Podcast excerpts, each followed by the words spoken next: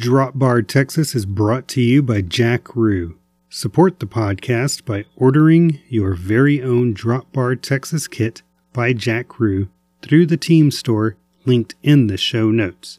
You can also go to jakroo.com, go to team stores, and search Drop Bar Texas.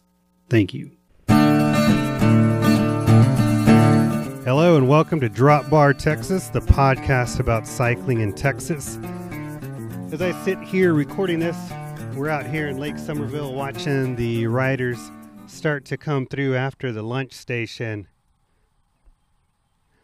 Way to go, Southwest! 32 miles left! As we record, we're watching thousands of cyclists on day two of their bicycle journey to College Station for the Texas MS 150. So, this is a special ride in Texas, and for many folks, the reason they rekindle a love for the bike. I know it did for me 21 years ago. Before 2021, this was a ride from Houston to Austin. Last year was supposed to be the inaugural ride to College Station, but that was rained out. This year, the weather looks perfect for it, and in fact, I mean, while I'm sitting here, it is. It's great. It's, it's overcast. Uh, maybe there will be a little rain later, but uh, hopefully the cyclists will will beat that. Um, but anyway, yeah. So for all those riding, I hope you have tailwind all the way and a safe ride. So speaking of rekindling a love for riding, another person looking to do this for folks is Fabian Serralta, organizer of the Gravel Locos in Hico, Texas. You might have heard of this race's first showing last year, which was won by Laurens ten Dam, who held off a late charge from Colin Strickland to win the 150 mile Gravel Loco race. Well, it's back. It's still aiming to provide both competitiveness and creature comforts. So Fabian is here to tell us all about it. So let's give that a listen. Hi, Fabian. How you doing? Good. How are you doing, Fabian? Pretty good. Pretty good. Good. Good, man. Thanks for joining me. Absolutely, man. Oh, how have like you been background doing? there? That's awesome. Texas. Thank you. Thank you. Yeah, yeah. I, I started doing this a, a, few years back. I talked to uh, some buddies. You know, I was like, "Hey, we need we need to do something about talking about Texas cycling," and um, and I had no no takers, and, and so I was like, "Ah, well, hell, let me just start it myself." so so there there we went. now, how do I pronounce your last name, Paul? Oh, Negrete. Negrete. And where's that from? Um, it is uh it's Spanish. It's from um my my my grandparents were originally from uh, Mexico, from um, uh, the Guanajuato area. Uh-huh. Um, but uh, but yeah, all, all, of my family that that I know are all here in Texas. I mean, I'm sure we've got family in Mexico, but yeah, I've I I've grew up Probably up here in Spain to Mexico to Texas. yeah, probably. but, but, yeah, there. Uh, I had an uncle that traced it back at one point uh, to. Uh, there's a famous actor and singer Jorge Negrete, and uh, uh-huh. apparently, supposedly, we're we're kind of distantly related. But it's not a common last name, so I was wondering. No, no, yeah, there were there were two. Um, in uh, in high school, two families in, in our neighborhood in the like vicinity. But like I remember, you know, back when you had phone books, right? It's like I'd go and look in the phone book to see. I was like, what, who else is a Negrete? And there was like a little list like this in in all of Houston, and then that's awesome. And now now there's more. I'm sure you multiplied a little bit there. yeah, yeah. So what do you, what do you do? Well, I uh, I own and manage a uh, dermatology medical practice. Oh, okay. Okay. I'm not a dermatologist. I always say I'm just smart enough to make sure they get paid. That's about all I can say. yeah. Yeah. But yeah, I do that, and I also dwell in real estate properties and businesses and stuff like that. Okay. Okay. Gravel Locos was just something that I started uh, uh, started working on in 2019. Uh, Yeah. the purpose of it was just to, and we'll talk about it, you know, but just kind of bring something to gravel that I felt was kind of missing in some of the uh, bigger events and some of the smaller ones as well. Yeah, yeah. Okay, well, cool, cool. Yeah, so yeah, I- uh, yeah. You mentioned dermatology. I was like, I was like, oh, you- must be why you got such good skin. yeah. yeah. Let me tell you, there's been times I come in here sunburned from riding and not using sunscreen, I'll forget. And it's embarrassing. It's like, what's wrong with you, boss? You're burnt. I'm like, I know, I know better. Yeah, I, I'm, I'm terrible, but I, I don't, Oh God, I don't use sunscreen very often. I- And I remember growing up, but I used to never burn as a kid, right? And then uh, I remember I got to college and we went fishing with some buddies, and I went fishing, and it's like, yeah, I don't burn, you know, you know, Mexican. I, I've never burned in my life, and we went fishing and in the Brazos and and uh, all morning. And man, I was I was like a lobster Oh, afterwards. It was terrible. That's the worst, especially you start getting like blisters from being burned. That I remember being a kid and getting blisters from being out in the sun and burning so much. It's just crazy that we did stuff like that. yeah. Nobody knew what sunscreen was, especially when you know I grew up in Cuba and there was no sunscreen. there was no toothpaste. Never mind sunscreen. yeah, Yeah. I was I was reading some about uh, about your story. Vel- VeloNews, I think, did a, did a good spot on you last year. oh, Um, thank you. And and uh, so you so you came across uh, or came came from Cuba. When when did you immigrate? 1980. Yeah, 1980. Oh wow, okay. So, yeah, I came in 1980 with uh, my mom, my dad, and four kids, and we went from living in Cuba to moving over to Miami and lived in a one bedroom, one bathroom, seven of us. That was Oh, a wow. nightmare. Wow. I remember as a kid, you know, eight, nine years old in Cuba, and my mom, you know, would always tell us about this great place, America. And then when we go there, it's just going to be, you know, you can do whatever you want, you can be whatever you want. Nobody's going to control what you do, what you want to say, and you can voice your opinions, and you can really be anything you want to be. And and uh, we lived in Cuba. Uh, the house was a large house. It was seven bedrooms and five bathrooms, and so I'm thinking, all right, we're going to go to America. It's going to be even better. like, whoa, what happened here? One bedroom, one bathroom. It's like you're knocking on the door. Hurry up, I got to go. You know. so we did that for several years, and man, it was quite a quite a, a shock. I we didn't speak Mhm. English or anything, so it was a it was a it was an experience, I would say, and it was really where this this need that I've always had to always want to do my best to give back because when we came from Cuba, we didn't have anything Mhm. and so many American families from the neighborhood that didn't even know us, that didn't even speak Spanish. They helped us with you know food and clothes and helped us pay the rent until my dad got a job. And one uh, little old American lady gave us a her her old car that still worked great. So that was our first car. And Oh, it was wow. really from that experience that I've always felt this need to always give back anything I can do to help out, you know, along the way. Because again, if it hadn't been for all the generosity of those people, I wouldn't be where I am today. And yeah. it's kind of the uh, the reason behind the Gravel Locos and uh, choosing the uh, fire department, the volunteer fire departments, and uh, trying to provide for them all these things that they need. Very similar to like when we came from Cuba, we didn't have anything Mhm. and the uh, volunteer fire departments operate on donations from equipment that's donated to them old equipment old trucks old suits old masks they don't really get any funding from the cities or the counties that they're in so they really are operating on very little yet they're really charged with you know taking care of hundreds of miles of acres uh, Oh, in remote areas. So when I learned about that, I was like, man, we got to do something about that. And that's the uh, the reason why I, I chose the uh, volunteer fire departments as our cause and our our charity for the events.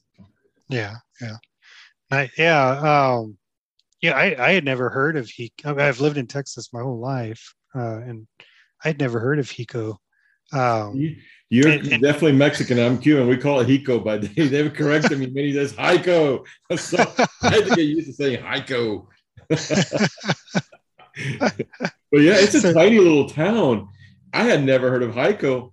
You know, I've been living here since 2000. I moved here from Miami, Florida in 05, 2005. Okay. And I've been riding all those years. And it wasn't until 2019 that somebody said, Oh, you would absolutely love gravel and Hico. I'm like, Hico, where's that? and I went out there and I had a route and I just absolutely fell in love with the gravel. And I was like, I can't believe this is Texas.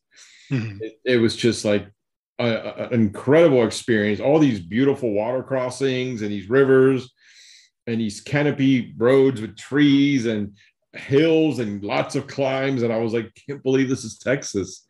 And I remember doing a hundred and I think it was 105 or 110 miles and it was almost 6,000 feet of elevation gain. And I was like, holy smokes, mountains in Texas, you know? of course, nothing compared to Pueblo and some of those other areas, but it was a, uh, it was, I was, it was really a love at first sight when I, and the town is incredibly charming. It's got these great little restaurants and these great little stores and the other town motto is where everybody's somebody and really everybody's involved in some kind of way because it's you know it's a town of 1400 mm-hmm. but it's got such great little niche shops and restaurants that you just never expect in a tiny little town like that. You know it's got a great little italian restaurant great american restaurant. It's got you know great mexican food uh, it's got some some uh, food trucks that are really excellent. I mean, it's got a, great ice cream place, salads, little shops. I mean, it's got so many things and a lot of you know real neat clothing, men's clothing, women's clothing. There's even a, a men's clothing store that has a, a brewery, like a tap room inside. Oh, and nice! It's an amazing chocolate shop if you like chocolate. They make them right there. They have a wine uh, a winemaker. I mean, they have a popcorn shop. They've got everything. It's just this tiny little town has so much charm and is so welcoming. And really, I ended up there by accident because I had visited several other Texas towns where I ride gravel. And I mm-hmm. was telling them, hey, look, I want to do this great, huge bike ride, and it's going to benefit your volunteer fire department. And I visited f- four other towns and they just turned me down. They, they didn't even want to talk about it.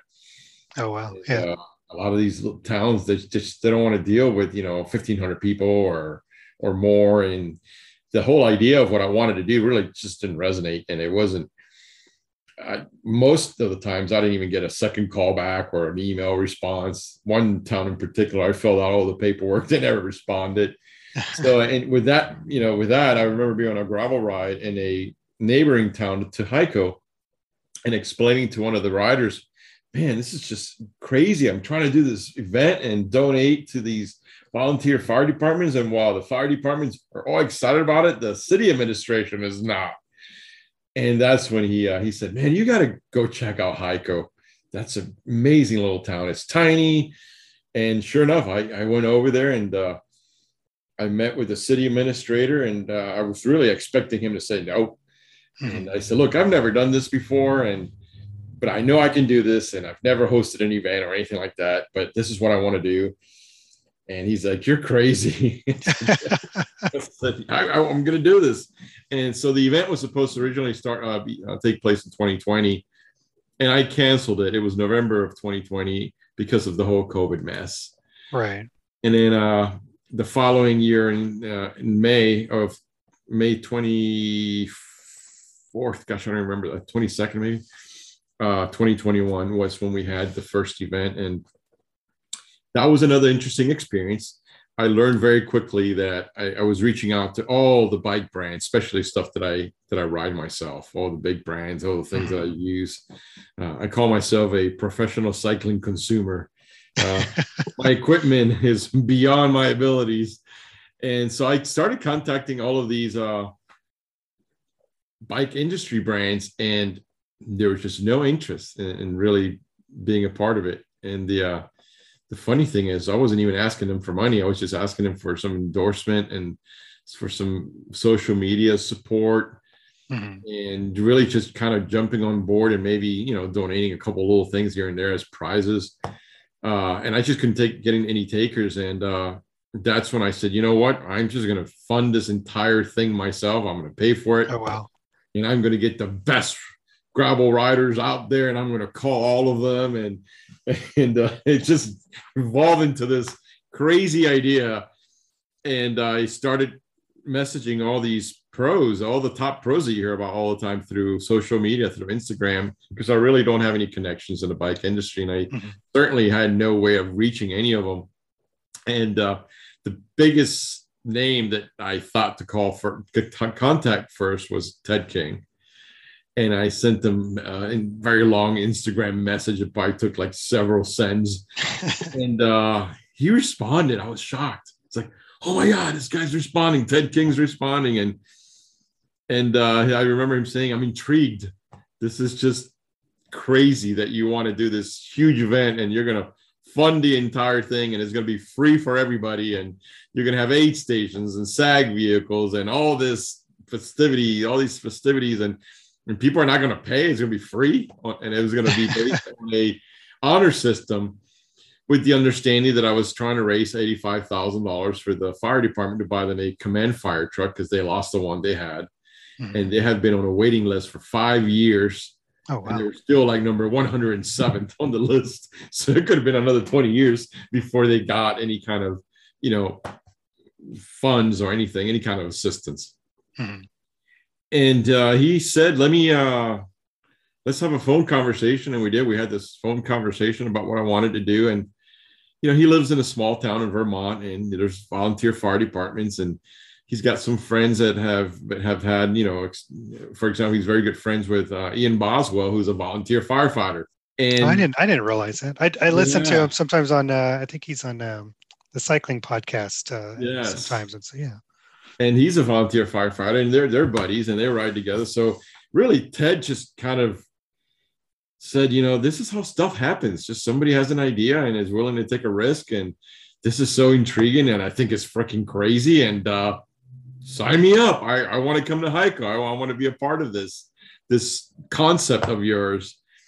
And then he really facilitated communications with the rest of the riders. Mm-hmm. Uh, he's got such a good reputation and he's well liked and respected that you know he he reached out to a few others and they started reaching out to me and hey we heard about this from ted and we're interested in being a part of this and helping out. And, and it just started growing and growing and growing. And before I knew it, I had 20 something of these pros that I've been watching and hearing about, you know, coming on board to help. And some of them have their own events and gave me a lot of advice, especially Ted. I mean, he just, I really, he asked me, do you have a website? No. Do you have this? No. Do you have registration? no. He's like, do you have social media? And I'm like, yeah. And he kind of, of course, looked at it a little bit. He's like, your social media sucks. and he was right. And I was like, thank you. I need to hear these things because I had never even done social media. I had no idea how to do a post on Instagram or Facebook or anything like that. I had an account, but I never used it.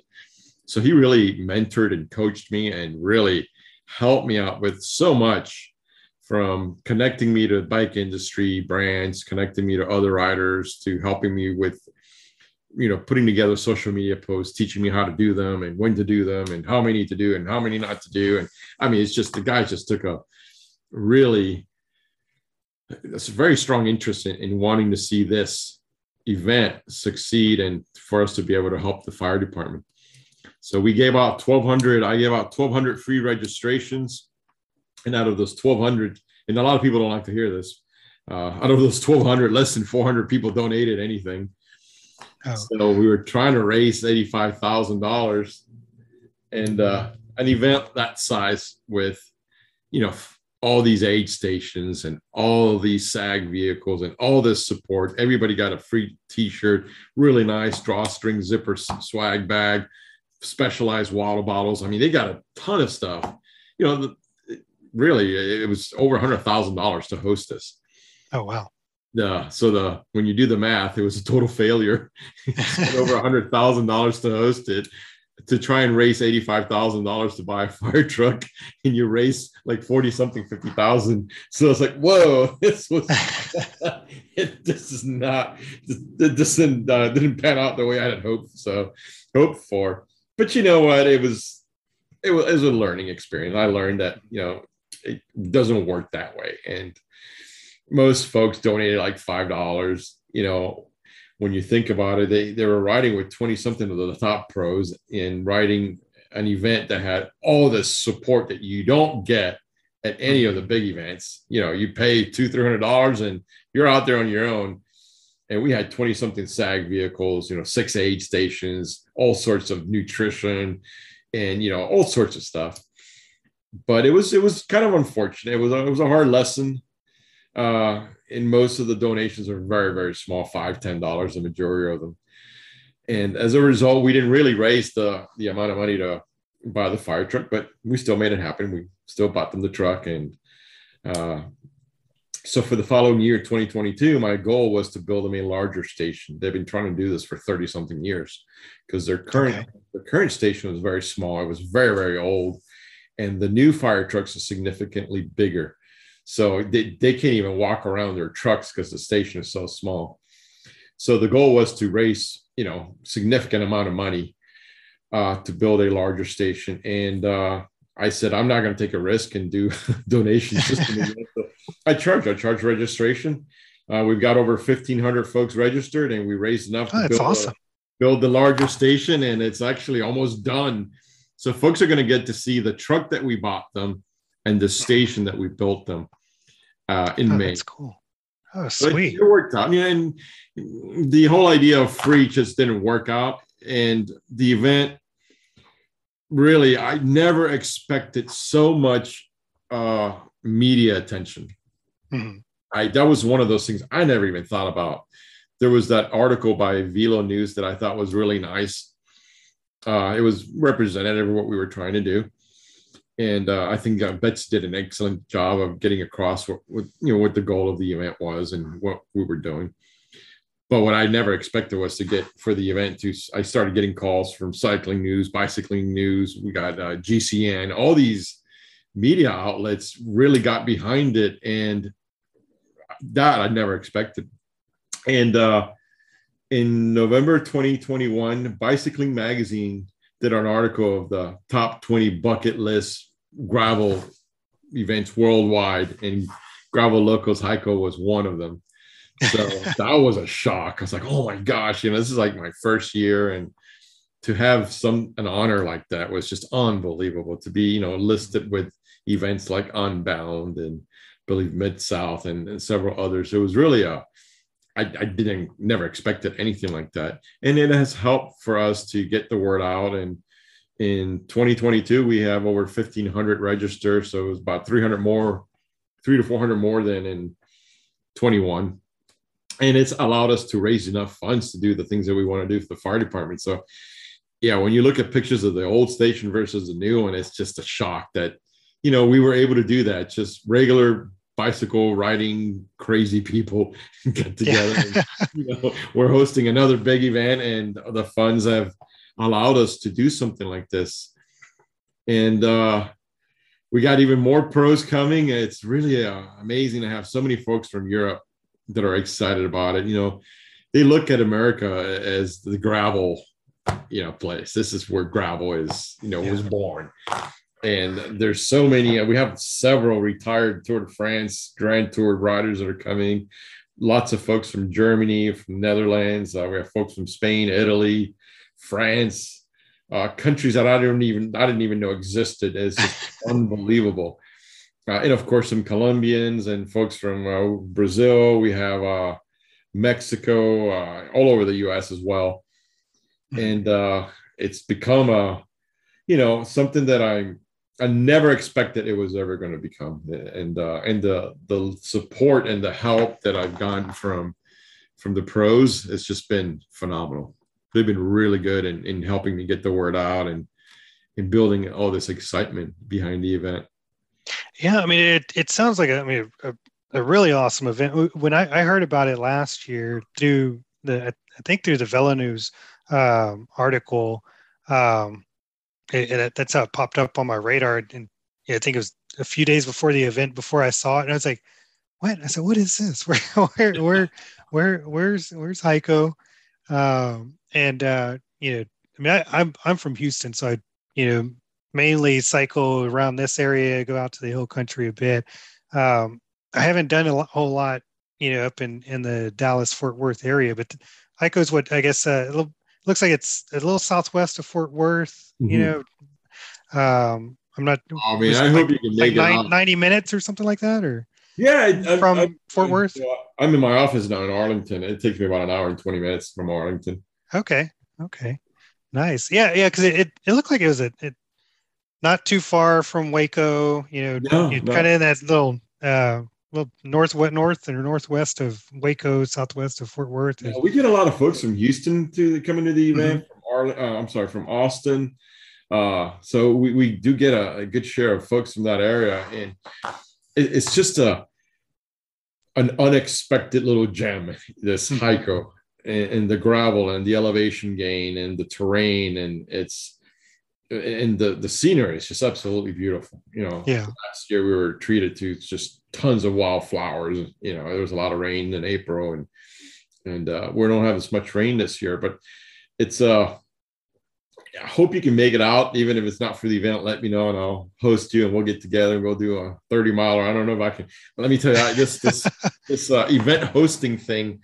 Uh, I went from riding six, seven, eight thousand miles a year to like not riding, trying to get all this done, and somehow I, I, I tortured myself. I, I accepted the challenge to do another event in Pueblo but so I haven't been riding as much, and uh, it's taken a toll, like an extra fifty pounds that I've gained from not riding and tapering and, and, carb loading still.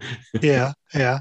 But uh, and, and, yeah, go ahead. Sorry. Yeah, Oh no, it's just I said and but and you started riding gravel back in like 2015 15 16 something yeah by accident just total i had no idea what gravel was or cyclocross uh, I had a mountain bike, and I, most of my riding was on the road. That's all I ever mm-hmm. did. And I did do a little bit of mountain biking. And uh, I was visiting my son in Denver. He was at the University of Denver, and I went to a bike shop and I saw what looked like a road bike with knobby tires, and I was like, "What in the world is that?" and uh, and I was, I've got to get one of those things because I had in 2012 purchased a ranch in Oklahoma on the Red River and I had like, gosh, just to get to my front door, there's like 15 miles of gravel. Oh, and wow. I remember buying this property and and really being really excited. And it dawned on me, how am I going to ride out here? You know, I've got to just to get to the like a paved road. It's like a 15 mile, 20 mile car drive. Uh, so it was really frustrating going out there on the weekends and not having a road bike. And if I did ride, bring a road bike, I'd put it on the car and take it out to uh, the lake and ride around over there where it's paved. And then that's, and you know, fast forward three years, I'm in Denver and I see this specialized bike with SRAM, Zipp wheels, and and it looked like a road bike with these mountain bike looking tires. And I was like, asking these guys, what is that? And they're looking at me like I just fell off the boat. practically did. And they said, well, it's a cyclocross bike, but you can use it for cyclocross or gravel. I was like, seriously, you know, that's that's what I have. I have this problem. I have these 15 miles, 20 miles of gravel that I, and they're like, oh, that's a great thing. I mean, that's not a problem. All you need is one of these. And so I bought the bike that shipped it to Texas to my local shop, and uh, they built it for me. And my first event was October 1st, 2016. And I thought it was going to be just like a road rally where there's right eight stations and SAG support and all this stuff. And little did I know, you know, you pay 70 something, 80 something dollars, whatever it costs. I don't remember. And I'm riding and it's, I was doing a 50 mile route and I'm thinking, this is no big deal because I'm, you know, I can do 100, 100 something miles on the road and I show up with this crux with 700 by 33 tires pumped to uh, 95 psi in the oh, rear, wow. 90 in the front. And I'm thinking, I'm running like really low pressure because on my tubular road bike wheels, I was running 120, 125, 130. You know, that was the norm in back then. Yeah, yeah. I remember those days. yeah. And I didn't bring any, I mean, I brought two water bottles and I think I brought like one Clif bar or something like that. So, you know, 10 miles go by and I'm like, man, this is brutal. This thing's kicking my ass. I'm bouncing all over the place. Everybody else around me looks so comfortable and happy. And I'm like, this is torture. 10, 15, 20 miles. And I'm like, where the hell are the aid stations? You know, I'm out of water. I got no food. and then I found out from another rider, well, yeah, there are no aid stations. You know, halfway there's going to be a table that's going to have like water jugs, like warm water. Mm-hmm. I'm like, are there going to be like tomato? I mean, like uh, bananas and and pickles? And it's like, nope. sure enough, I get to this water table, and that's all there it was: warm water jugs. Oh wow! gosh, man, I'm gonna die out here. I still have like another 30 miles to go. And uh, by the end of it, I was so beat up. And I was like, I am never gonna do this shit again. This is horrible. You have to be crazy to do this, you know. And I remember calling some buddies that were supposed to show up and never did. I was so mad at them. I was like, that's the smartest thing you ever did was not show up to this shit, you know? and uh, I went home back to my ranch in Oklahoma at the time because I was not far from that ranch. And uh, man, I was like, this is horrible. Why would anybody do this? And then uh, then I quickly learned from others. Yeah, you don't want to run that kind of pressure, and yeah, you want to have something bigger than a 33C, and you know, and all this stuff that I had no idea about. And yeah, these events are self supported. They give you the route, you pay your fee, you get the route, that's it. and I was like, that really sucks. You know, you're paying all this money and there's there aren't any aid stations. And so it was that experience that kind of always left this desire in me to host a gravel event that had a bunch of aid stations and food and music and and and all these things. And one of the things that I that I always noticed was that for the guys, it was really easy to go to the bathroom. You know, you find a bush or anywhere just side of the road. Yeah. For the ladies, it's not. And uh, I remember doing on I'm uh, I'm sorry, it was uh, mid south in 2020. I think there was like 2,000 people registered and like 900 showed up. The weather was terrible. It started raining. It was really cold. There was a little bit of sleet, and I think like less than 900 of us started and i think less oh, than wow. 400 finished and it was uh it was an i mean as it it was one of those things that i couldn't stop if you stopped riding you would freeze mm-hmm. and there was so much rain and so much mud that the few jeeps that they had out there uh i was told that you know you would get to these areas and there was you know 30 40 50 riders huddled up cold trying to stay warm and it was taking the jeeps two to three hours to get people and the jeeps are even getting stuck in the mud i mean we saw a oh, few wow. yeah. and that experience was another one that i was like you know what it, it would be really nice to have bathrooms for the ladies you know mm-hmm. so at, at our my event I, I have a portable bathroom at every rest stop for the ladies and i hope that the guys kind of leave those alone and let the ladies use them yeah Yeah. and later on, I found out from the ladies that a lot of them suffer from, you know, UTIs and stuff like that because of holding it for so long because they can't mm-hmm. do what the guys do. You know, there's no way that a lady can squat the side of the road and still have some privacy. It doesn't matter if you sure. turn around and turn the other way. Whereas the guys, you see them all the time. And and I was like, you know what, there's got to be a better way to do that so that the women don't have to really I mean, they're out there busting their butts, pedaling and racing just like everybody else, but yet they they really ha- can't even go to the bathroom. So that's why I implemented uh, portable bathrooms at the aid stations, at all six aid stations for the ladies, and and that's really been, I think, uh, one of the more attractive things that the ladies uh, they appreciate it. And with that, with the food, with the SAG vehicles, I also don't have a cutoff. So there is no cutoff. If, if you want to throw in the towel and quit, it's on you. Uh, if you're going to be out there 30 hours, there's going to be out somebody out there waiting for you. Hmm. Uh, because I've always felt that, you know, not everybody is uh, Pete Stetina and Ian Boswell and Laurens ten Dam and Ted King and you know, Alison Tetrick and Jess, you know, those folks go out there and they do 150 miles in seven hours. Wow. The rest of us, you know, if it was me, I'd take me 20 hours. and I can't imagine, like I've always said this, I'm very vocal about this. I can't imagine uh, taking on a challenge. And a lot of folks take on these bike events as a way to you know restore themselves from either addiction or from weight issues or from health issues and they're struggling and they're training and training and training and they have their family and friends behind them cheering them on.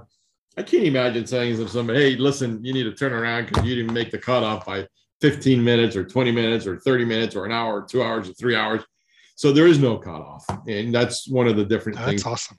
We want people to know that, hey, it is entirely up to you to choose when you want to stop. And last year we had five guys that didn't want to stop. And so we put a SAG vehicle behind them because it was really late and they didn't have any lights. And that SAG vehicle followed them all the way to the end. And to me, you know, those folks that are out there 20 hours, I'm more impressed with them than the ones that do it in six hours because that takes some serious determination and strength and and and you know mental strength and physical strength and gosh you know i remember doing uh when i did mid south in 2020 i had so many mechanicals from that mud everything kept breaking the the shifting the chain fell off every one mile or so and it took me 14 and a half hours Oh to wow. do that. And I was just so spent by the end of it. But I was glad that I got to finish. And I can't imagine that somebody said, Hey, look, you can't finish. You got to turn around. You know, we have this cutoff time. And uh, so I, I feel that that's one of the attractive things for a lot of folks about the event is knowing that, look, I can be out there as long as I want to be, and there's going to be some support, and I'm not, they're not going to leave me out there by myself. You know, they've got folks patrolling the area and SAG vehicles. Uh, so little things like that, I think, are were the things that I felt were missing in some of the events that I attended. You know, the aid stations, the portable bathrooms, the SAG support, and that encouragement to help people, you know, finish despite of how long it, it it's going to take them. If they want to finish, we're going to help you finish. Yeah, yeah. Well, awesome, awesome. That's that sounds really cool. I mean, it, it porta cans are a luxury at, Yes, at- they at are. They're not cheap you know, either. And and you know, um, so so yeah, I mean that that that sounds awesome. The, whole the whole thing sounds sounds so cool that that you're putting this Thank on. you. and um, yeah, you know, I was, I was looking at it, and you don't have to do either, like the the the the 150 La Loca. That that's the big race, right? That that the that, that the pros are going to be in and everything. But you've got there, there's a there's a 30, a 60, and a 100 Yes. mile. What's unique about about the this the course out there? You know what what's different? Yeah, about it? well, the the uh the 30 is a fun ride, you know, Mm-hmm. but don't kid yourself. It's still got some pretty good climbing and uh it uh you know, it's probably 80 something percent gravel. Mhm. The 60, the 100 and the 150 are all timed. And we uh this year uh we're we're giving awards to the top 5 men, women uh, in the 60, in the 100, and the 150. Uh, that was something that I, that I decided to do, and the, I didn't think about the fact that I'm the one that makes the trophies. Last year, I had to make six trophies because it was the top three men, top three women, and the 150 because the others weren't timed. And this year, I was like, no, we're going to time the 60, and we're going to add a 100, and we're going to time those three. And then I started, oh boy, I, I've been making almost 40 trophies oh wow. because we have three categories. And so I was like, holy smokes, I'm still making trophies. I've been going at it for weeks now. Uh, but as far as the the routes, the 100 and the 150 uh, and the 60 all do this one hill that we call Loco Hill that it kicks up into the 20%. That's a that's a fun one. It's a Oh wow. it's a good one. Twenty percent is 100 hard on, all, on, all- on the all the routes cross the river, the uh, the Bosque River, and uh, I don't know if you've seen the pictures from last year, but it was section was like three feet deep. We had to put a fire. I fire did. truck- I yes, was there. Was there a? It looked like in the photo there was a line going across for Yes, people to hold on to as they cross. yeah. We had one fire truck in one end, one in the other, and this rope because the current was pretty strong. Mhm. The folks were holding on to this rope crossing the river. It was about you know three feet deep in that Yeah. section. Yeah, yeah. Uh, all the routes cross the, the Bosque River. So that's one of the things in common. Uh, three of the four do Loco Hill. Two of the four do the three Bs, which are these three climbs back to back that by luck every I think I've, I've done I've I've done those three three times and all three times I've been able to pedal my way up but it's like barely pedaling. I mean it, they're brutal. They kick up into the 22 23 percent. Uh, and it's just like there's no rest. You go up one you're like holy smokes. And you come down and boom there's another one. Boom. It's like you're like can this is this ever going to stop? So you know two of the routes share that. Uh, three of the three of the routes share several water crossings. And all four share what i think is the best water crossing the bosque river. And, and it all depends on on the rain. Right now it's it's very low but that could change. It's texas like as you know Yeah, it could start yeah. pouring now and and raining uh, upstream and running and it just it just gets deep and uh so and then they all you know they all have sections of canopy treed roads and great the gravel is hard packed. So even with all the rain that we got last year the mud was you know a couple inches two three inches at most. Uh i know some folks are complaining about it but I will take two to three inches over the 12, 13, 14 inches that I was in at Mid South. uh, so it's, you know, it's an area that you can ride it year round, regardless of the weather, whether it rained or it didn't. Or honestly, it's a little better when it rains because then it's not as dusty. Uh, and then you're traveling through these little tiny towns. Some of them have 80 something population of 80 something.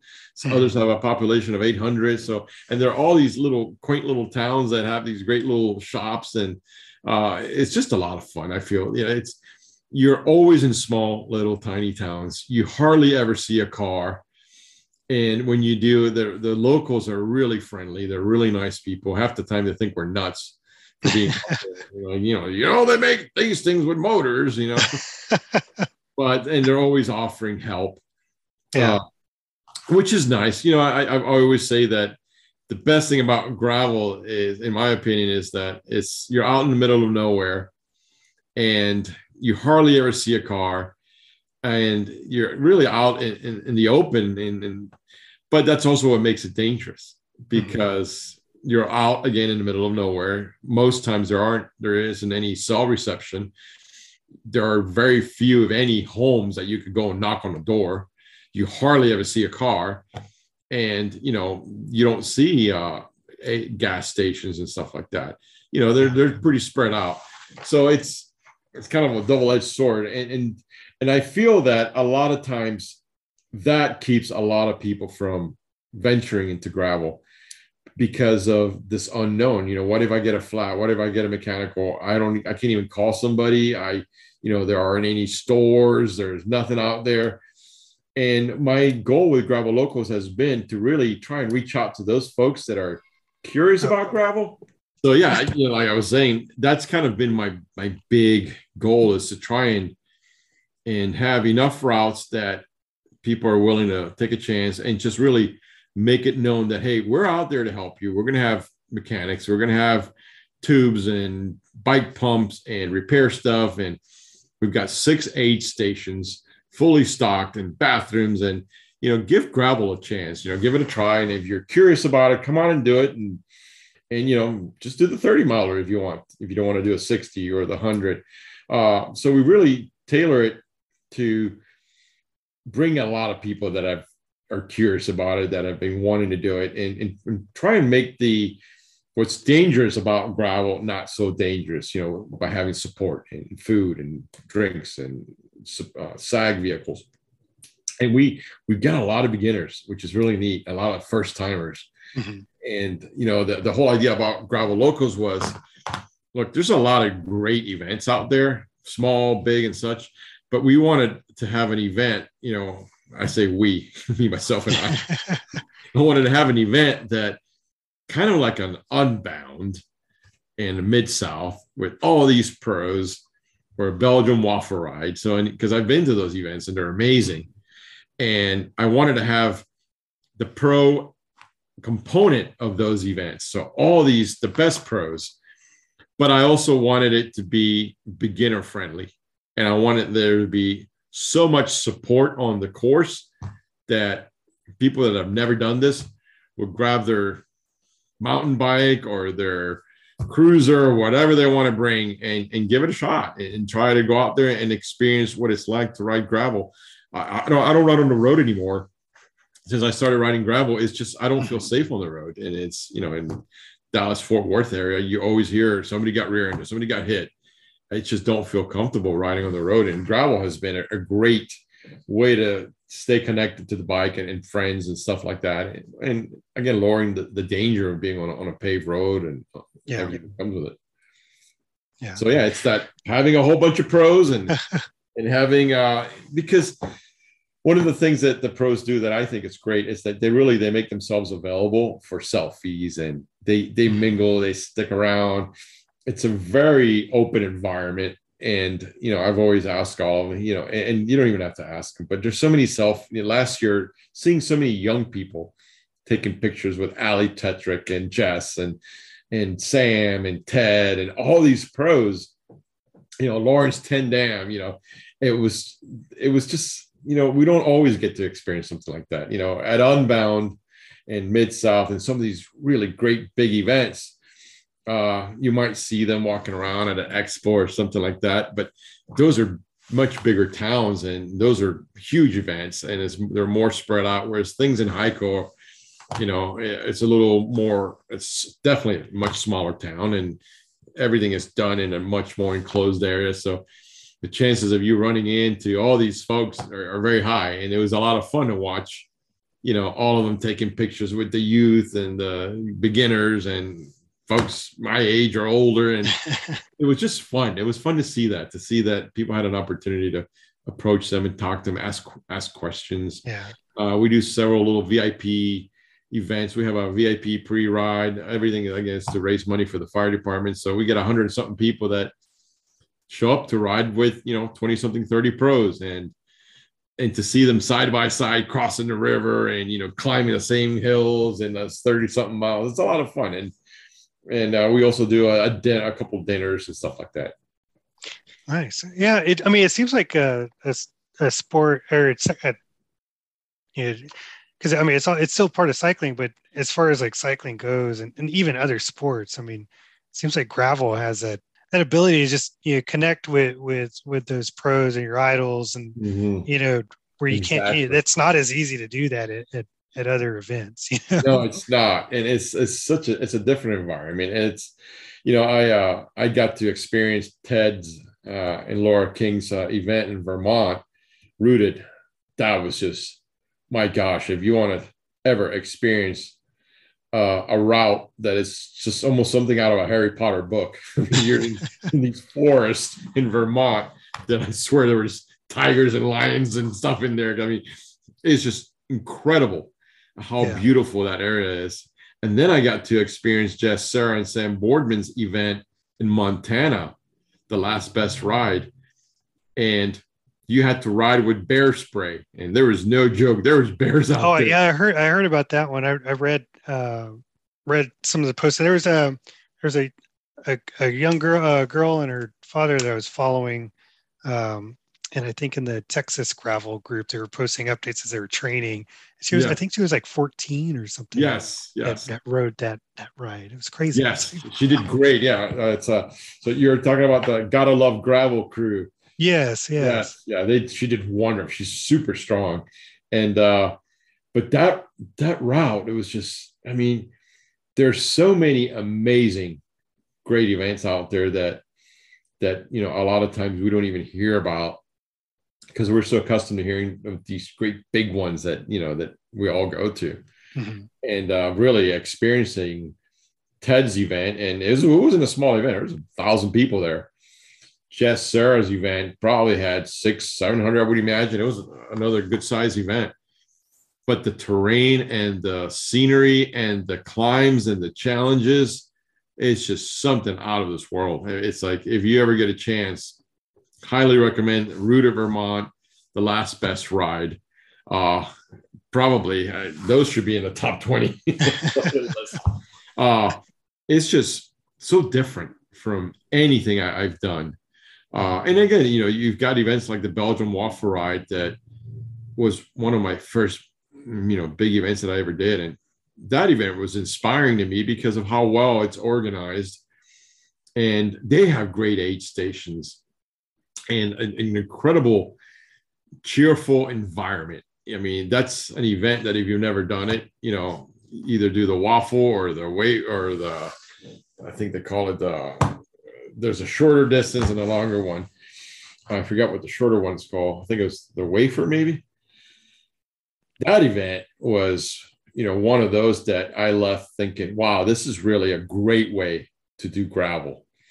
And incredible aid stations, incredible support, incredible uh, staffing. They had bathrooms also at the uh, aid stations. That was one of those events that really, in, you know, that I said, wow, this is a great way to do gravel. Because before then, I hadn't experienced anything like that in gravel. It was just here's your pay the fee, here's the route, and you're on your own kind of thing. Yeah. And then I started doing a lot of event with Bike Monkey in California, uh, an, an event. Uh, uh, it's they have several events. So the the company is Bike Monkey, but they host several events. Fish Rock, uh, the Hammer. They have. They also do Levi's Gran Fondo. They also host uh, Peter Stetina's event. Uh, in Bike Monkey, it's another one of those that does events right, in my opinion. I mean, the way that they support you and you, you really you're taking on these epic routes that coming from Texas, you know, there's a lot of climbing. You know, I did Fish Rock, and that event was like 70 something miles and 10,000 feet of elevation gain. It was an all day for me, but they're so well supported. And they they really are looking out and trying to get you to complete it and get it. You know, and that's really uh, where I get a lot of the inspiration. Uh, in the direction that I got for Gravel Locos was I took a little bit from the Belgium Waffle Ride, from mm-hmm. Unbound, from Mid South, from Bike Monkey events, uh, and, uh, and and kind of created my own, and you know took what I liked from this one and that one, and but certainly the the pro component I've always felt was a lot of fun to have, you know, especially at the Belgium Waffle Ride. I, I got to do a few of their VIP events and to kind of meet a lot of these folks, you know, like you said, your idols and gravel. And that was so much fun that I was like, you know, I gotta have that. You know, folks should be able to experience that. Right. It's, it's worked out real well. And like I said, you know, Ted King was instrumental in arranging a lot of the connections that I've been able to make with the with you know with the pro community and it just keeps growing. I just keep getting messages from folks that I'm like, oh my gosh, so and so messaged me. Like I was messaging with Payson not long ago. I was like, that's so freaking cool. You know, all these folks that you look up to, you know, Colin Strickland, you know, uh, all all these folks that that I get to, you know, invite to the events now and they and they're excited about it and you know they participate and and they're available for the rest of the riders and so it's it's been a positive, definitely a positive experience, and and here we are. Now we're talking about Pueblo, Colorado. yeah, I know you guys are expand expanding. You got a second second uh, race that's coming up now in in, uh, in, in Colorado. Pueblo, yeah, October first. I, yeah. I always said I was only going to do Gravel Locos Hico. I was never going to do another event. This is way too much work because it really it's a lot of work. And then I found out about the volunteer fire department over there. They don't even have an indoor bathroom. Uh, their station is tiny. Their equipment is super outdated. Their trucks barely start, yet they are responsible for hundreds and hundreds of thousands of acres. And in Pueblo wanting to have an event, you know, and they tried to they they uh, they were bidding to get an event in their town and they didn't didn't get the bid. And of course, the event never happened there, the gravel event. So those little things, I feel like, you know what, this is like the underdog. Pueblo is like this underdog. And I'm going to go visit over there and I'm going to meet with the mayor and meet with everybody. And they were so nice. And this is a town of 100,000 people, but it felt like being in Hico in a town of 1,400. It's a it's a much bigger town, but it still has that small town atmosphere and the leadership in, in Pueblo and from the Chamber of Commerce to the mayor's office yeah. They're so excited about doing this event. They're so behind it. And that makes my job so much easier you know, it's the it's a big difference between my experience with other Texas towns that didn't even want to talk to me about hosting an event. Pueblo has that same charm at a much larger scale, yet the the vibe and the the welcoming environment and the ease by which I can navigate through the politics of the town and the chamber of commerce and all the help. It's just like Hico, you know, it's 10 times the size of Hico, but it feels like being in Hico. Uh, and again, great restaurants, great shops, and the gravel is just unbelievable. It's like silky smooth stuff. I mean, I, I've only ridden 30 something miles. I've driven a lot of the route, but it's just the climbing is amazing. And it's very different from Hico. Hico, uh, the climbs are very steep and punchy, whereas the, the climbing in, in, Pueblo is more gradual and, and longer Yeah. type climbs. But the gravel is just so smooth and, and the of the mountains and everything is just, it's hard to get bored. I mean, the Colorado ride sounds awesome. I, you know, I definitely need to venture out, uh, you know, out out of Texas. I and I, you know, I haven't tried gravel yet. I've been, I've been, um, I've been riding road since uh, 2008, Mhm. and I mean, bef- before that, I was still, I did a little bit of riding on on, on road. Um, you know, but I had the totally wrong bike for it. I had a, I had a hybrid that I would do, do these long long rides on and it was it was it was terrible it was a lot of work it was you know, you know 10 10 hours you know on, on a bike like that you know a 25 30 pound bike was was terrible um, like I said, I've got more respect for that than somebody that it in two hours because that takes some serious determination. Yeah. well, well yeah once once once i got a um a road bike yeah it was it was i was like whoa i said no wonder those guys are so fast on these things this, this is nice um but yeah I mean, i've been riding road and and i've been you know actually you got i still have that first hybrid that i ever had and and tooling around with it fixing it and and it you know ride it around the neighborhood now pull a trailer with the kids and stuff but i've been debating i was like yeah i, said, I bet this would be okay on one of these gravel rides if i wanted to try it out Mhm. and um because um because yeah i mean i i used to love you know go you know just going and uh when i was in boy scouts you know we'd take our bikes you know we'd go camping and and that's all we did was ride gravel you know it's like i mean we didn't you know you call it gravel then you just Yeah. you're, just out there on the dirt roads and or, Yeah. or the dirt trails. That was trails a cool thing to do. you yeah it was just like you were just riding your bike and, and that was it and um but we'd be gone for hours doing you know just exploring um and, you know, BMX bikes, probably, huh? yeah. Yeah we're yeah we probably yeah i guess uh bmx bikes you know um i think i had a like a, a kind of like a bmx or or mountain bike type thing but um it was it was it was a lot of fun. And um so you know i've, I've kind of thought about it but i haven't taken the plunge yet but i've got some you know i got lots of friends that have been doing gravel uh now over the past year and and i see them less and less at their Yeah. road road rides and uh and i'm like okay well yeah i might it might be time for me to go ahead and um trade in one of my bikes and and or trade up and into a, a, a legit gravel bike and, and Yeah, I, I don't think you're gonna regret it, man. It's just, you know, trying. My recommendation is try and get a bike that will accommodate the biggest tire possible. You know, Mhm. and uh, you know, like a 45C, you know, 700 Yeah. by 45C. Uh, most of mine can accommodate uh, 700 by 47. But it's you know when you have those big tires, it sounds like they're going to be sluggish or slow, but really they really aren't. You know, and on a 700 by 45, I usually run like, you know, 28, 29 psi front and you know 32 or so in the rear tire, and it just makes all the difference in the world as far as yeah, the comfort and, and- you don't get as beat up.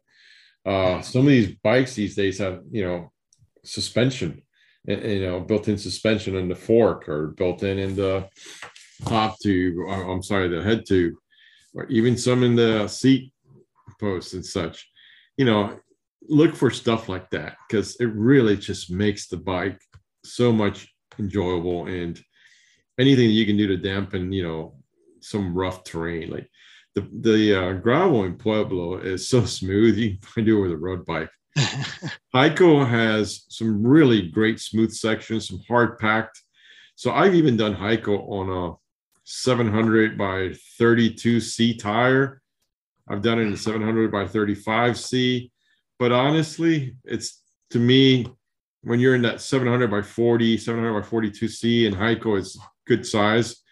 But you know, again, most times when I'm out there, I'm on a 700 by 45 C tire and very really low tire pressure.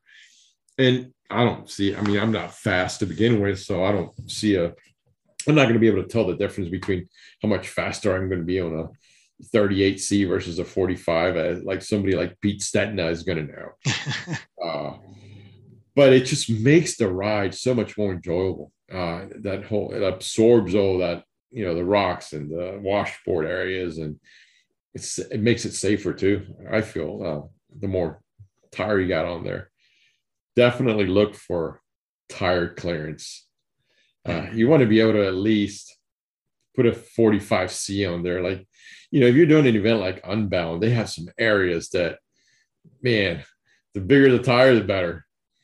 Uh, so it really opens up you know having a bike that can accommodate bigger tires, you know, there's times that you can do mid south and it's dry and you can do it on a, you know, 33C if you want, a 35C. And when it's real muddy, you know, you're going to switch to something else. But having the the flexibility to switch out and you know tire sizes is great and and try and find something that you can certainly get into a you know be able to accommodate a 45c or 47c i'm riding a it's called Ritte. There, it's a titanium gravel bike out of California, and they also make uh, uh, carbon fiber. But their bike, I can put a 700 by 47 on there, and it's just so smooth. I rode that bike at Jess Cerra's the last best ride in Montana. And the last 30 something miles is almost like a downhill down this logging road that I mean, I think had I been on a carbon bike, I would have destroyed it because it was it was getting dark. And I remember Ted saying, dude, where are you? I'm like, oh, I'm at the top of the ski slope. He's like, you better get out of there real quick. This is like bear feeding time. I was the last person at this. Yeah, I'm always the last one. And uh, I remember like, oh my gosh, I really got to get finish these last 30 something miles as quickly as possible because I had already seen bear droppings on the road. I had seen mm. black bears already on the side walking. I was like, I really got it's starting to get dark. And I just let that bike just rip down that mountain on those, those logging roads. And it was like, but uh, it survived. Uh, it, it, held up really well and it, it, had great control. And I even hit like 50 something miles an hour on this section. Oh, wow. Oh, yeah. it was scary. But again, it's just being able to run those tires and, and, and having a good bike. Uh, if you're into uh, titanium, there's there's some great titanium bikes out there. You got Moots and yeah, Ritte, which is what I'm riding, and you know they use uh, carbon fiber force, carbon fiber stems. You know they, it's just really very smooth bikes. Yeah, yeah. So go going into um, in, into your event, do, do you have uh, do you have any picks for for who's gonna who's gonna win? As a as a promoter, are you allowed to to like? Oh yeah, I, am not a promoter. I'm a I'm a knucklehead that thought he was gonna. Be, he thinks he's a promoter, but I'm not. I'm are you allowed? Are you allowed to have favorites? just I'll give you a perfect example. Just today, I'm in. I have this car barn at this ranch I have in Burleson, Texas, and I'm like, uh I need so many canopies and I need so many five gallon water jugs. And I'm on Amazon. Oh my God, I need more water jugs. I need more tents. I need more coolers because the event has gotten so much bigger. And here I am two weeks from the event and I'm ordering water coolers and I'm ordering, ordering all this stuff and more tents and more supplies. And I mean, it's just insane. I have like 75 gallon water coolers. Oh, wow. Just, and, you know, and, you know, six, you know, 10 by 20 tents. and a bunch of ice chests to keep ice because there's nothing better than a cold drink when you're on a ride. You know, it's like I always think about what I want from an hmm. aid station. I'm like, no, we gotta have this and we gotta have that, and we gotta have tons of liquid and cold and ice and and it's just I'm just like ordering, ordering more stuff because I'm like, I don't have enough. Uh, so yeah, I am not a promoter. I'm just some knucklehead that decided he was going to do this. Somehow got lucky and met Ted and pulled it off. but uh, my pick, uh, man, it's anybody's guess because last year, Laurens. I mean, you had Ted was injured. He was recovering from a pretty nasty collarbone. So I was shocked that he even rode. That guy's a beast. I mean, he, he, I mean, it was just weeks after he had busted himself up and pins, and I mean, I couldn't believe he rode his bike. And I was, was I was reading, I guess, he had, about it. I guess because he finished what sixth, something like year? that. Yeah, something like that, sixth or 10. seventh. Yeah, yeah top ten. It's like, and I even said to him, "Dude, you just come and we'll hang out. You don't have to ride." He's like, "Oh no, if I go, I'm riding." I'm like, "How in the world is this guy going to ride? He's all busted up. He's got pins. I mean, and you could tell he was uncomfortable, and he still rode. Uh, Laurens Beast, the guy, the last 15 miles, his Shimano stopped working. He couldn't shift. It was the worst possible time oh, for him to break down. And I remember I'm in the lead car with uh, Pete Stetina, mechanic, who's uh, big, tall Wayne. I call him Little Wayne, but he was such a good guy. He was fixing everybody's bike. He wasn't just there for Pete. He was gonna. He mm-hmm. helped everybody. And uh, Laurens is like, what do I do? Do I stop? And we're like, don't stop, dude. This is not the time to stop. Just ride. And he rode without being able to shift in a horrible gearing for like 15 miles. And he won. Oh, wow. Jeez. Pete Stetina got a flat tire right around there. But he's another one that can ride. You know, Colin Strickland. I mean, all these folks are just beasts on these on the bike. So it's really who knows. Now we got Ian Boswell coming uh, this year. He wasn't there last year. I met him at Unbound and uh, we mm-hmm. started talking. He's like, "Yeah, I want to go to Gravel Locos." Well, you know, him and Laurens ten Dam were you know a bike length at Unbound. You know, Ian Boswell won by like a bike length. So you've got all these amazing riders. And then there's always those ones that you don't even know about that just come out of nowhere. Uh, I mean, my guess is going to be one of those, you know, it, you know, or, or, Ian or Laurens or Ted or, or, or, you know, Pete, you know, any of those, any of those guys, it's just, there's no telling if they don't have a mechanical, they're so strong, you know, Dylan Johnson, uh, the vegan, he was in the top 10. I believe he was in, that guy's been riding really strong, you know, and he's not a pro, but he's super strong, Tyler.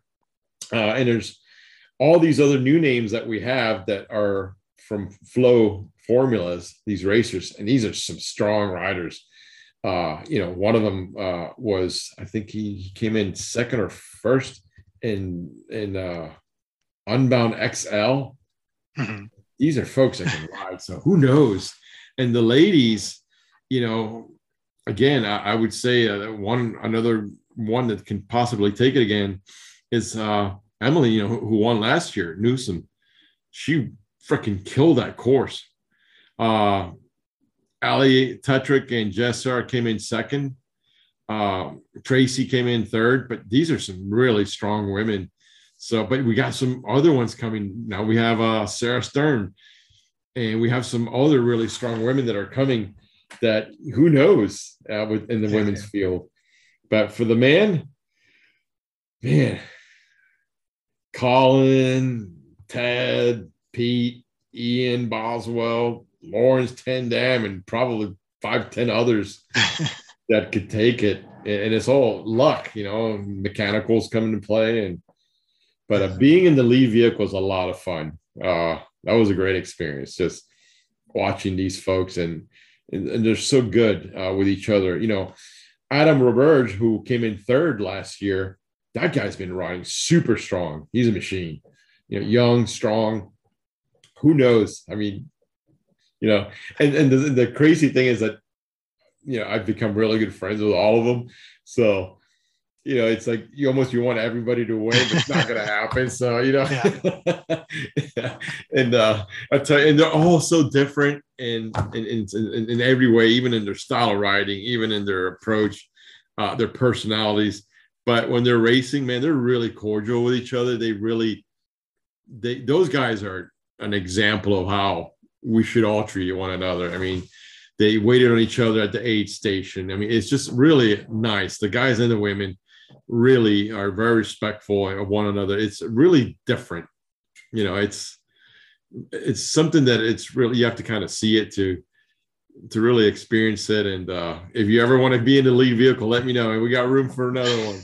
It's a lot of fun to, to watch these guys out there battling it out. These guys and ladies, and but yet they're friends. You know, afterwards they're hugging and drinking beer together, eating.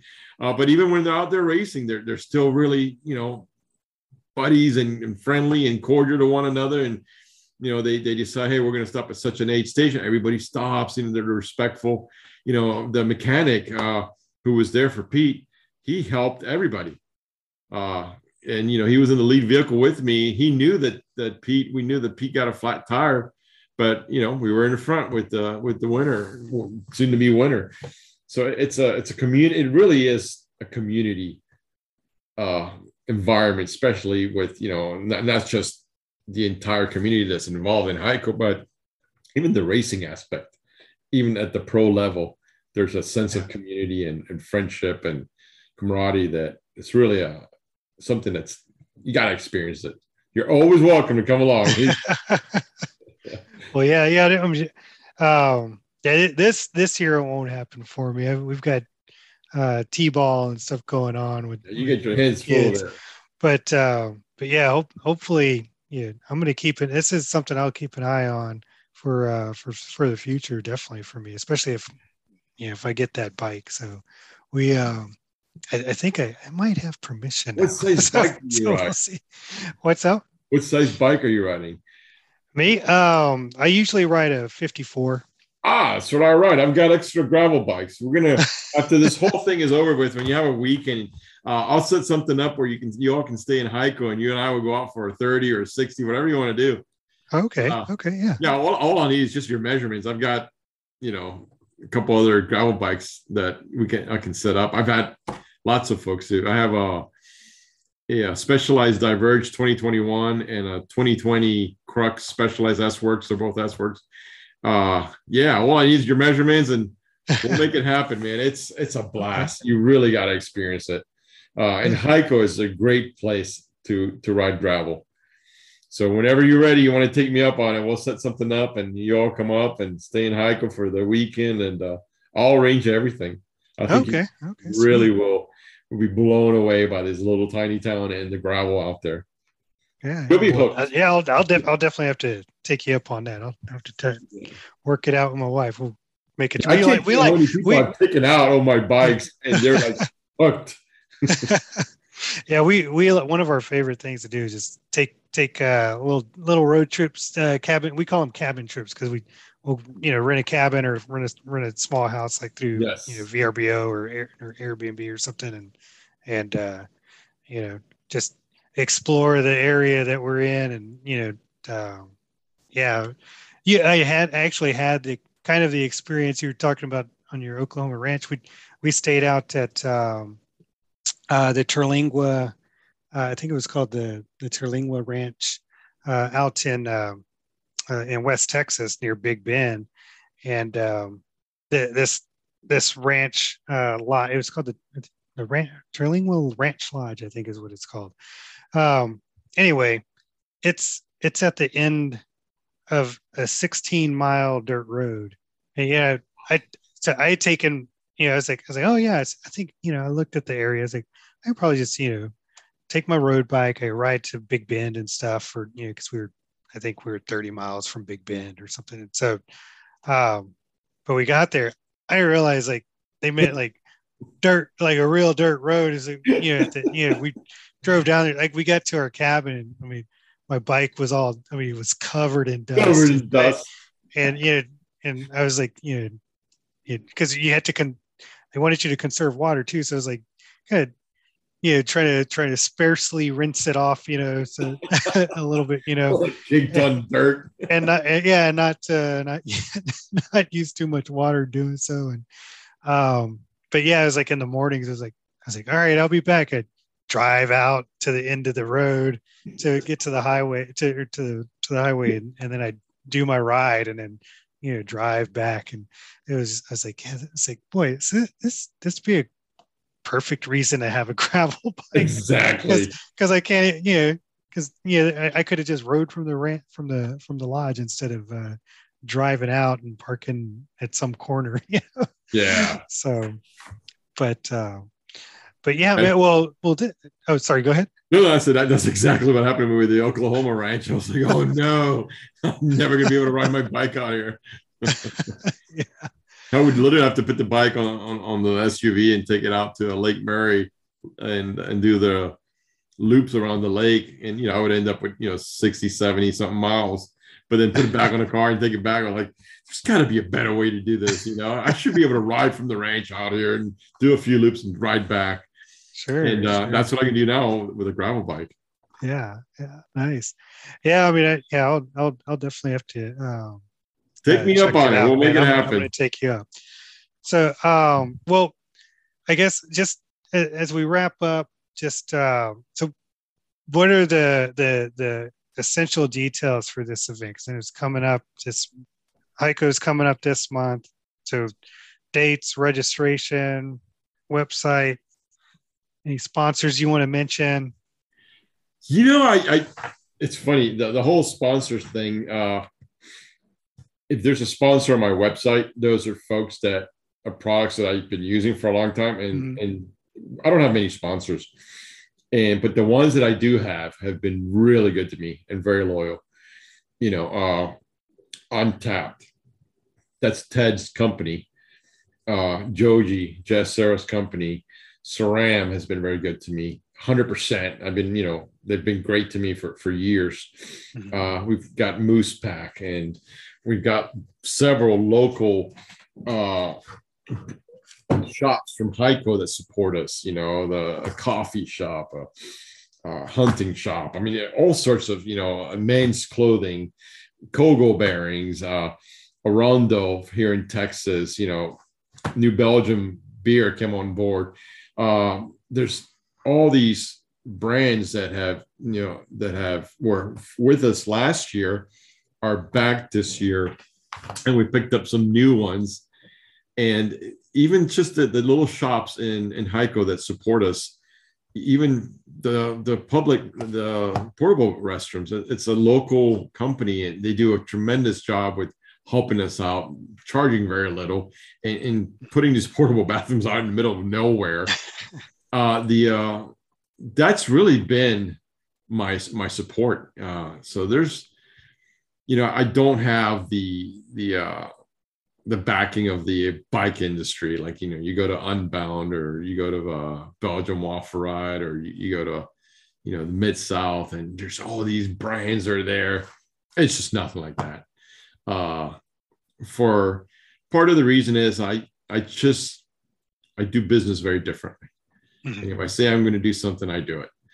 And I've learned that the bike industry in general doesn't function that way. They'll tell you they're going to do something, and last minute they'll change their mind, or, or you know, they'll they tell you they're going to do something, and they don't, you know, they're not punctual about getting back. And I don't have time for that nonsense. You know, I've got two other businesses to run. Gravel Locos is a hobby. So in regards to the bike industry, I've just cut ties real quick. If you know, if your emails are not being my emails are not being you know responded punctually. And, and if you're canceling on me on meetings and rescheduling i just don't have time for that. And then again i, I don't want to promote brands that i don't use. So it really limits as far as sponsors. So you know I, i've got the bike brand you know Ritte and you know SRAM all the stuff that i use it's really are the brands. I've turned down brands because I don't use their products and I just don't feel right promoting something that I personally don't use. You know, I've turned down brands that provide topical creams for sports and i just if i don't use it i'm not going to go out there and promote stuff you know i've turned down bike brands of stuff that i don't use uh not that it's not good it's just that i, I want an opportunity to use and ride something and so i can do a proper endorsement because i feel that if i'm promoting something I, I should be able to say hey look i write this stuff. I use it. Or at least i know people that do that and brave about it. So sponsorship wise there's there aren't a whole lot. I mean you go to my my website and you look there, there isn't much. Uh and it's fine. It's it works out well for me that way because i just like i said i i don't have time for a lot of the red tape in the whole bike industry it's just like gosh there's like to get somebody to say yes to something it's like they got to talk to 15 20 people i just i don't have time for that uh, you know, I, am that knucklehead that I got so frustrated with it. I, I, you know, I funded the first event because I was going to have the event regardless of the backing uh, of the bike industry. And when I realized that they really weren't, you know, interested and or they do things very differently, I, I just kind of shied away from it. So I've stuck with the ones that you'll see on my website, mm-hmm. and there's nothing on there that I don't use that I haven't been using for years. You know, I've been using 100% glasses for years and cerams on all my bikes and, you know, stuff like Ted's product. I've been using the product before I even knew it had anything to do with Ted King. I had no idea. on tap was Ted's brand. I remember thinking about contacting on tap and talking to them about being a sponsor, and I was going to you know, invite him to the VIP event. They were going to get to meet Ted King and the others. Find out he's involved. he was like, "Oh, that's me." founder. there goes that idea. You know, so that goes to show you how little I know about the bike industry. And uh, so, yeah, I, my strongest allies are going to be, you know, Untapped, SRAM, 100%, Kogel, you know, all the local shops, Moose bags uh, you know, Arondo, and, and I hate forgetting any of them, but they're all on, on the website, you know, big and small. And uh, they just, man, they just, they really believe in what we're trying to do and they care and they, they provide a lot of products and they provide support. Some of them even help pay for some of the overhead things like, you know, like the timing and, and, uh, and food for events. And I mean, it's just huge help because every dollar that they, they, they contribute it's a dollar that we can give to the fire department that doesn't come out of registration uh, so incredibly grateful for you know again all those brands that you see on our website and the stuff that they do and they did last year and they continue to do yeah nice and so so um Hico uh, is May 14th. Yes. Is that right? We start partying May 12th, Thursday at my Burleson ranch. Oh, no. That's the first party. And then Friday, we continue through the morning. And then we sleep Friday night. We go to bed early because Saturday is an ass kicking. but then it's all fun and games uh, Saturday all through about 11, 12 o'clock at night. You know, New Belgium's bringing a whole bunch of beer. And we have food for everybody. So every rider gets a free meal afterwards. Uh, free beer, free food. We have live bands. Uh, I may even play a little. I play drums, so I, I, may even go up there and play a little bit of drums again. so it's just a big, big fun party, and again, it's you know a lot of racing, but a lot of uh, a lot of fun, and and really we want to be out there just encourage people to finish, whether it's the thirty mile or the sixty, the hundred, or the one fifty. We want people to know that we're going to be out there and we're going to be cheering and screaming and we're going to be up and it doesn't matter how long it takes you you're going to do it do it and we're going to be there for you and then uh, and then and then October uh, first is is Pueblo, Pueblo. Colorado, and um, the same formula. Our, it's the same formula same, that we that I use for Hico. The same. We start out Thursday partying and Friday and Saturday, and and it's the same formula. Everything's the same except a different environment.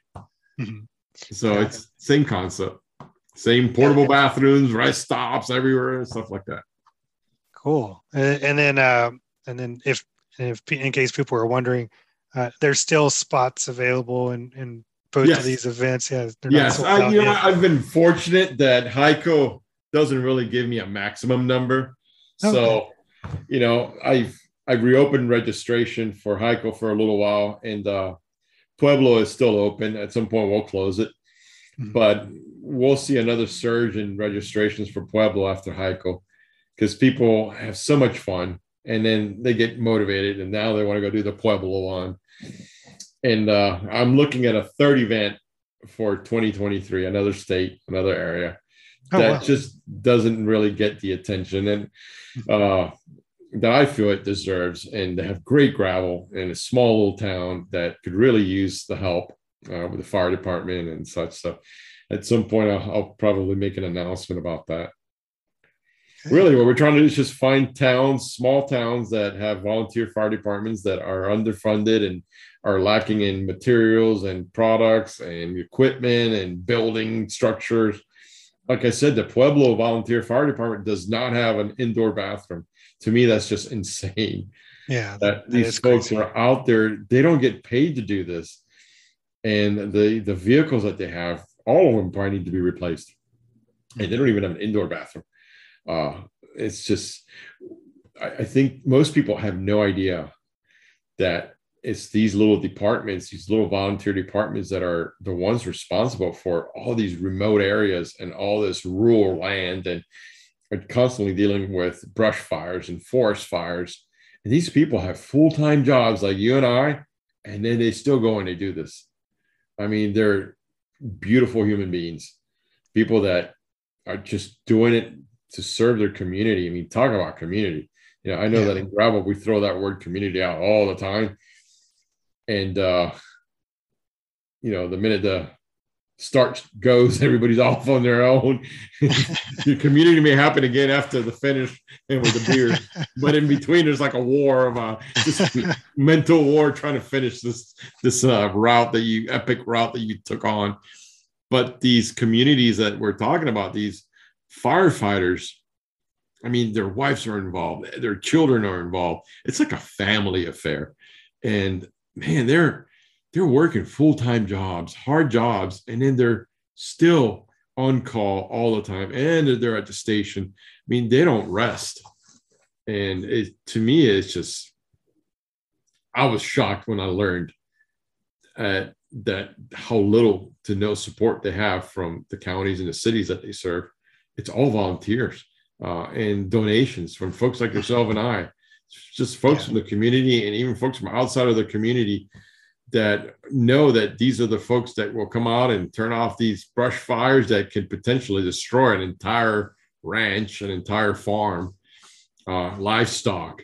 Uh, so it's they're very they're loved by their towns, uh, and it's I mean everybody always likes a firefighter, you know, but these are like a whole step above, in my opinion, because you know they're doing the same work with very limited equipment, very old, outdated Mhm. stuff. Half the time doesn't work, and they're doing it just out of the kindness of their hearts and as a volunteer. I mean, they, they don't get paid to do this.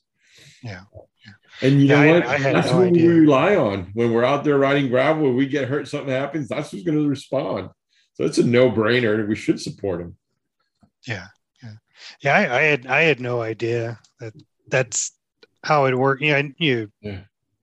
Uh, I mean, it's in the word, and it's in the yeah the title of you know volunteer fire uh, fire departments, but you know, I didn't realize that that's the level of volunteerism. Yeah, I mean, You know, most of them get So- zero funding from their municipalities. Some get like 10% of their budget. But when you find out what their operating budget is, it's like our gravel bikes cost more.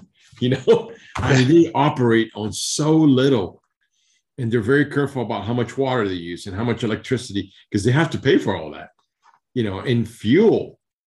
Uh, they, you know, they, they, especially in Hico recently in the surrounding areas, there was a lot of brush fires, and man, they went through a lot of fuel and they needed help. People were donating fuel for them because you know fuel has become so expensive in the last year or so, and uh, they were just burning through this fuel, and they needed help to buy fuel. I mean, you never hear about this in in, in the cities and the, the you know the well-funded, supported you know fire departments. Uh, it's again, it was I was not aware of it until, and then when I learned about it, I was like, wow, this is insane. Uh, that these folks, you know, if anybody should be looked after are these volunteers. but for whatever reason, that's just the way it's always been. You know, there's very little state or city or county support, if any. Most don't have any support at all. Oh wow. Well, it's uh, it's definitely a, a, a great cause, you know, uh, that that that you're putting these funds towards, and uh, I, I think the neat thing too is that um, you know going into going into so many events, you you, you know, there's so many charity events and and things, and, and that you don't really see the you know, you know you trust that the the money's going to the right places and and are doing the things but you, you usually don't see the the exactly. the, the, the results the the yes. tangible results of, of, of that fundraising and to you know, as you said you you go into the town this year you're going to see the truck that that you yes that we bought last year and the building that that you've helped build um yeah and, and so I, I think that's just that's awesome you know to just because you can you can see the results right there in front of you. Yeah, it's funny that you said that because I'm a very visual person, and that's I mean I learned from seeing. I and you know one of my favorite things to do is you know restore old things, especially old cars. You know I'll get some of these cars from the 50s and 60s that are just barely running, and just to bring them back to life. You know, it's just I like seeing things made better and you said something that's exactly how I feel about it is that I want to see what we did and I want to see it physically. I want to see that our money went to something that in a matter of months, I'm going to see it. And boom, there's this command fire truck. They've been waiting for years. And bam, now there's this big fire station. That's, you know, those are the kinds of things that, that energize me and just keep me going is to be able to see what all of us did and physically, visually see this, there's a, like you said, there's a lot of great charities, but you never know where the money's being spent. You don't know what percentage of it is, or and you know sometimes all of it is being spent, but you don't get to see where the you know where your donation went or your results from your hard work or volunteering and and with with the fire volunteer fire departments they're so careful about their budgets because they have to be hmm. that you know that they're going to do something great. And Hico is a perfect example. They bought this great truck and it's beautiful. And the station immediately from the minute I gave them the check, within a week they started building. Uh, and and you see it. And like you said, it's just it's so great to be able to see what that what all these riders did. You know, everybody. It's not just it's not me. It's you know, all I did was turn the funds over to the fire department, but all these riders signed up and and mm-hmm. donated additional funds besides their registration, and that's who really we got to celebrate. You know, as much as we celebrate the last person, but none of this would have been possible if you know 1500 plus people didn't sign up uh, yeah. and, and done this. So it's really it's for everybody and, you know and, and it's so a lot of them remember the old station and i've had people text me dude a new station is badass you know it's like yeah i know it's huge and it's just that is such a great feeling you know that uh, it's kind of like i say when, when i finished mid south in 2020 it was the greatest feeling in the world, man. It was like, I cannot believe I did this. I didn't quit. You know, I didn't get sagged out of there. I got a hug from Bobby. you know, it's like I freaking finished. I was so happy and so proud. It took me like 14 hours and 30 something minutes. I was so happy, you know, and, and felt so good. And you know, it's the same thing with seeing the station. It's like when I've been back, I go over there, you know, I try to be there once a week or so because you know I live a little far away and I drive by and I'm like, oh my gosh, we did that. You know, that station is so freaking cool looking and that new fire truck, you know, it's a great feeling. And it, that's what kind of energizes me and, and uh, others to just keep doing this, expanding. So, like I said, hopefully we'll, I'll be able to announce the uh, third one for, uh, for next year. So it'll be three events next year. And again, the, the whole same concept, you know, start having fun on Thursday, we race on Saturday, we rest Sunday, and we build something and we buy something that we can all enjoy and see afterwards, and that we know is going to serve that community. You know, what better way to, you know, than a fire truck or a fire station, something that you know it could potentially save property and lives. Yeah, yeah.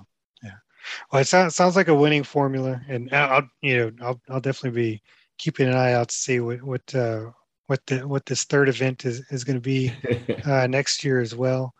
And uh, but yeah, it, anytime you want to come back on as well, um, you know, to to talk whether it's about your events or cycling in general or or whatever, you, you're, you're welcome back, Fabian. Uh, Thank you. Love this, that. Thank this you. is this has definitely been been great. I've I've learned a lot, and uh, I'll be excited to, or I'm excited to to put this out there um, for for our listeners. So, And like I said, let me know when things come down a little bit and let's meet up and hike. I'll have a bike ready and we're going to ride. Again, that was Fabian Serralta, and the event is Gravel Locos. The Hico Texas edition is May 14th, and then Pueblo, Colorado is October 1st. You can still sign up at gravellocos.bike. Now let's see what other events are coming up on the Texas calendar. First up in Houston, Southwest Cycling is bringing back the Bear Creek Crit Series on Wednesdays in May. Get that midweek adrenaline rush by signing up on Bike Reg. Then, May 22nd is the return of the Houston Grand Crit, where you are racing on a fully closed Allen Parkway with downtown Houston as your backdrop. Watch that 180 turn, but sign up anyway at Bike Reg before your cat closes. Finally, come June 4th, there's a seventh annual Ride to Remember in Dallas. This year's ride is in memory of the 87 Dallas police officers that have died in the line of duty. The ride is limited to 100 participants. The link is in the show notes. And if you're looking for something on a different day, you can find these and many more events listed on texbiker.net. And with that, this episode's a wrap. Please rate and subscribe to the podcast. While you're at it, follow Drop Bar Texas on Facebook and Instagram. Have a question, ride to promote, or feat of glory to share? Email dropbartx at gmail.com. And until next time, have fun, enjoy the sun, or just rule five it. Thank you.